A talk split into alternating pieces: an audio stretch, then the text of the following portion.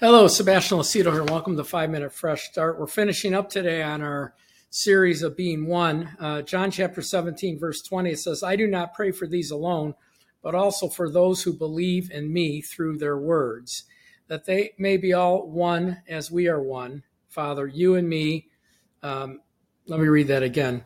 That they all may be one as you, Father, are in me and I in you, that they also may be one in us that the world may believe that you sent me and that the glory which you have given me I have given to them, that they may be one just as we are one. I and them, you and me, that they may be perfect in one, that the world may know that you have sent me and have loved them as you have loved me. Again, the Trinity is three acting as one.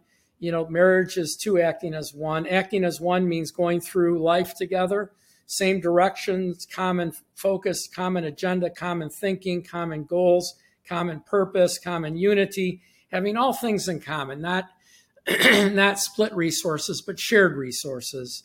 Everything you own has a common interest by everybody that's one. He wants us to be one with each other and he wants us to be one with him.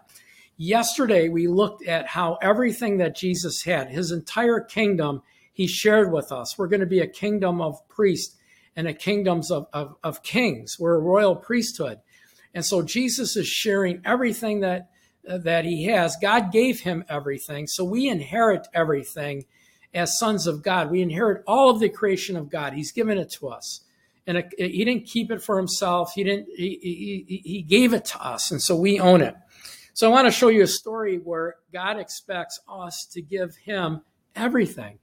You know, so Genesis 22 verse 1 Now it came to pass after these things that God tested Abraham, said to him, Abraham, he said, Here am I. He said, Then take your, your son, your only son, Isaac, whom you love, go to the land of Moriah, offer him there as a burnt offering on one of the mountains, which I will tell you. So Abraham rose up in the morning, saddled his donkey, took two of his young men with him, and Isaac his son. And he split the wood for a burnt offering, and arose and went to a place which God had told him.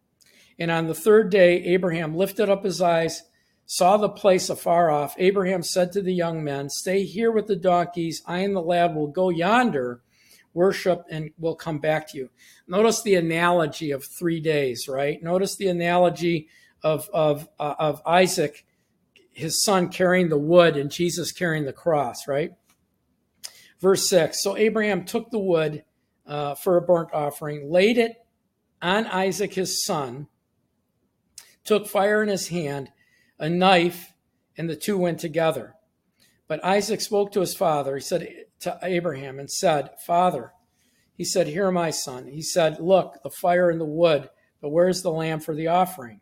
Abraham said, My son, God will provide himself a lamb for the burnt offering. So the two of them went together.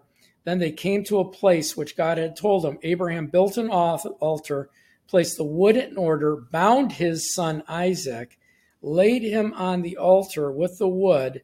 Abraham stretched out his hand, took his knife, took his knife to slay his son, and then he heard a voice, right? So, uh, and it said, and the angel the Lord said to him, Abraham, Abraham. So he said, Here am I. He said, Do not lay hand on the lad, do anything to, for him, for I know that you fear God and you have not withheld your son, your only son from me. This has so much in it. I mean, First of all, he, he asked Abraham to give him, God, his greatest possession, the thing he waited 20 years for, the thing he prayed for, his only son, the son he loved. And he was showing him what he was going to do for us. You know, when it comes to common interest, you may think your investment portfolio, your home, any assets you have, you know, are, are yours and separate from the body of Christ and separate from God in heaven, you're completely wrong. God owns everything we own, and everything we own is for the kingdom, for each other. And so we need to get there, guys. It's the only way we're going to get through great tribulation. It's the only way we're going to get through the days ahead. We're going to have some temporary relief, and a lot of people are still going to fall away and apostate, thinking that we're not in the end times. We are in the end times. Jesus is going to return in our lifetimes, certainly in our children's lifetime. We need to be one with God now. That's where he that's where the power is, that's where the blessings are, that's where Satan can't touch us. when we're one together with each other. God bless you. Thank you for watching. Please share this with family and friends. You know, uh, uh pray about becoming a free member with us. That means giving us your name and email address. You'll get several emails a week of notes, which are our teachings, uh, and they're teachings by themselves. You don't need to watch. You can print the notes and study from the Bible. Uh, or you could become a partner with us. Pray and see if the Holy Spirit moves on you for 25 bucks or more a month uh, to help us on our journey to teach God's unedited, unmodified, un, not man pleasing, just truth the way it's written, uh, unvarnished Word of God. And then please download our phone app, which uh, will allow you to get all of our, our information. Anyway, God bless you. Thanks for watching. And I'll see you soon for another episode of Five Minute Fresh Start. God bless.